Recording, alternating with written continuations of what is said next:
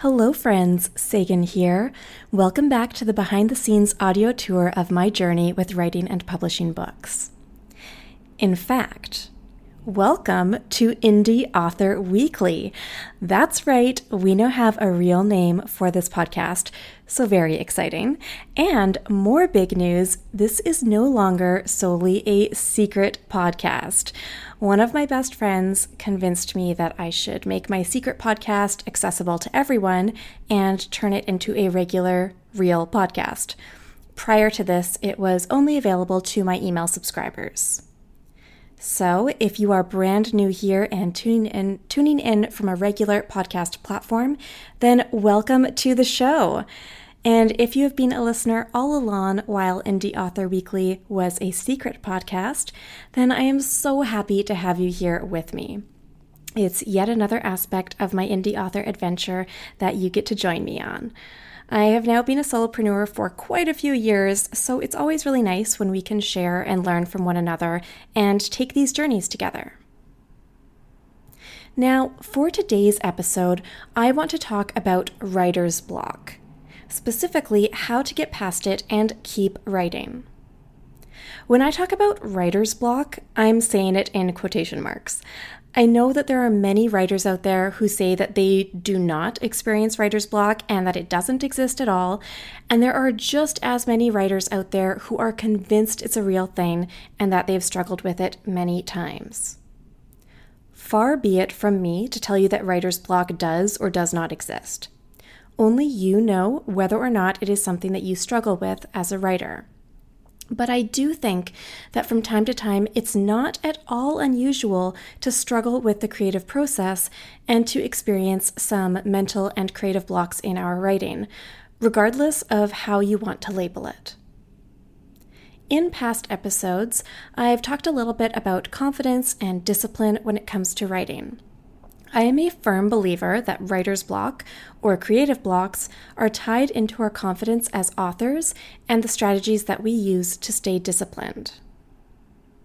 Here are some of my experiences and the solutions to them. I want to note here that much of this is what I've picked up on from my work as a freelancer over the past decade.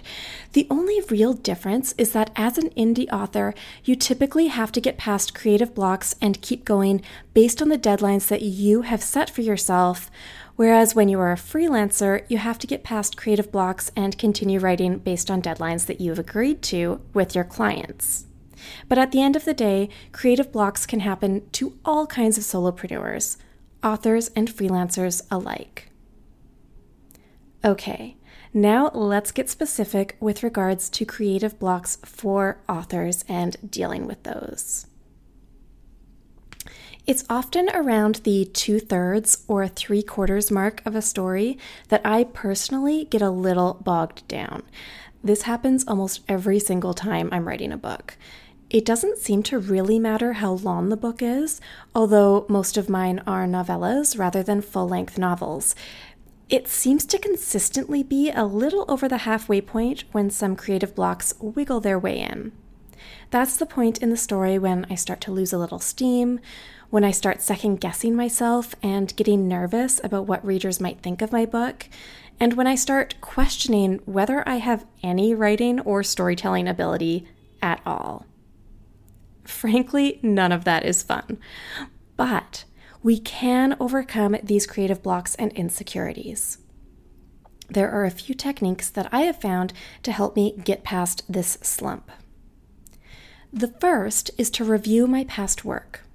Often I will reread previous chapters that I've already written for the book, and I'll find something I had mentioned at that previous chapter that I now want to connect back to again later in the story. I take this opportunity of the writing slump to build on that slump. So it can be a useful way to find new subplots for characters or scene ideas or conversations that link the story together, which makes for a stronger plot and better character development. Another aspect of reviewing my past work is to read the previous books I've already published in the series. This is super helpful for remembering small details or getting to know my characters a little better once again. I've now published four books in my nine book series, Polyamorous Passions, and that's a lot of different stories and characters to build on. There are always more ideas and inspiration that can come from rereading previous books in the series. Plus, since each trilogy within that nine book series follows a different main character Emma, Helen, and Scarlet and since all of their stories and lives are interlocking, it's crucial to not have inconsistencies from one book to the next. For example, there is a subplot that I absolutely love in Helen's story, uh, which includes books four to six in Polyamorous Passions.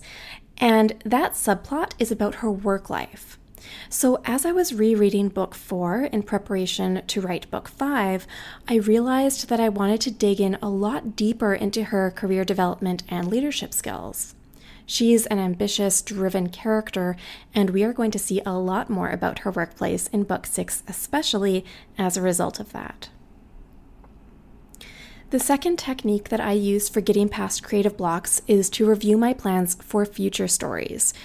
In this case, I'm looking ahead to see what do I have planned for upcoming books or future chapters? Is there something I can do in this book to set the stage for that particular future scene? In fact, I did this in the very first book in the series by mentioning Scarlet's unrequited crush. Spoiler alert, he is going to make an appearance during her story in books 7 to 9. It was a lot of fun to set the stage for her story right at the beginning of writing this series, and that is also one of the benefits of planning out the entire series before I even wrote the first chapter of book one. The third technique I use for getting past creative blocks is to stop writing and instead start thinking about the story. I spend some time daydreaming about my characters and the plot. Doing this away from the computer and just letting my creative brain do its thing without the pressure of actively writing anything down can be exactly what I need and enough to get past that stuck phase. My favorite time to do this is when I'm out walking by myself, but you do whatever works for you. The fourth technique I use for getting past creative blocks builds on that concept uh, in that changing the environment I'm working on in can make all the difference. There's a local coffee shop that is my go to place to write whenever I get stuck. It's incredible how getting out of my home office and working somewhere new can spark those creative juices. I usually work alone, but I've also found it fantastic to go to that coffee shop with a friend of mine who's also a writer sometimes that extra little accountability of, ha- of having someone sit across from you can be helpful for getting more writing done and getting past that sort of block. The fifth technique that I use for getting past creative blocks is to work on other projects. Sometimes a book needs to be set aside for a few days or even a few weeks or even just a few hours. The biggest reason why I personally might need to do this is because my brain space gets too cluttered with other projects that I need to work on. Because my business has the three pillars of one, doing freelance work for clients, two, teaching other freelancers how to work more productively, and of course, three, writing and publishing my books, that's a lot of different things that I need to juggle. If I have an unfinished project outside of a book that I'm writing, it can distract me from being able to really focus on my book. In that case, I will tackle those other projects and get them out of the way to free up my mental capacity for getting laser focused on my book again. This concept of decluttering your brain space applies to the physical space you work in too.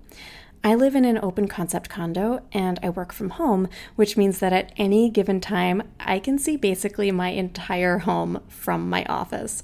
So if the kitchen is a mess or if the bed isn't made, that can be really distracting. Tidying up the environment we work in can calm the mind, which allows the creativity to flow more easily. One more thing that I find extremely helpful for getting over a creative block isn't something that I can control, but it's when someone tells me that they loved one of my previous books or when they post a positive review of my books online. This gives me the confidence boost that I need to know that my work is valid and that readers are getting something from it and that I can and should keep going. So, to recap, five ways you can deal with creative blocks or writer's block include Number one, review your past work for new ideas. Number two, review your plans for future stories. Number three, stop writing and instead have fun by daydreaming about your story and thinking about it without that pressure of forcing yourself to sit at a computer. Number four, change the environment you work in. And number five, set aside your book and work on other projects. And your bonus tip is basically to have a cheerleader who will support you in your work. Or an alternative sort of version of that is to create a folder with positive comments and reviews people have given you so that you can refer to them when you need a boost and reassurance. At the end of the day, when you remove the pressure and instead focus more on your own enjoyment of writing the story, that can sometimes make all the difference for dealing with those creative blocks. Now, I would love to hear your thoughts on this. Have you experienced creative blocks? Which of these techniques will you try, or is there something else you do to get past the slump and keep on writing? Feel free to connect with me at Sagan Lives on Twitter and Instagram to chat about it.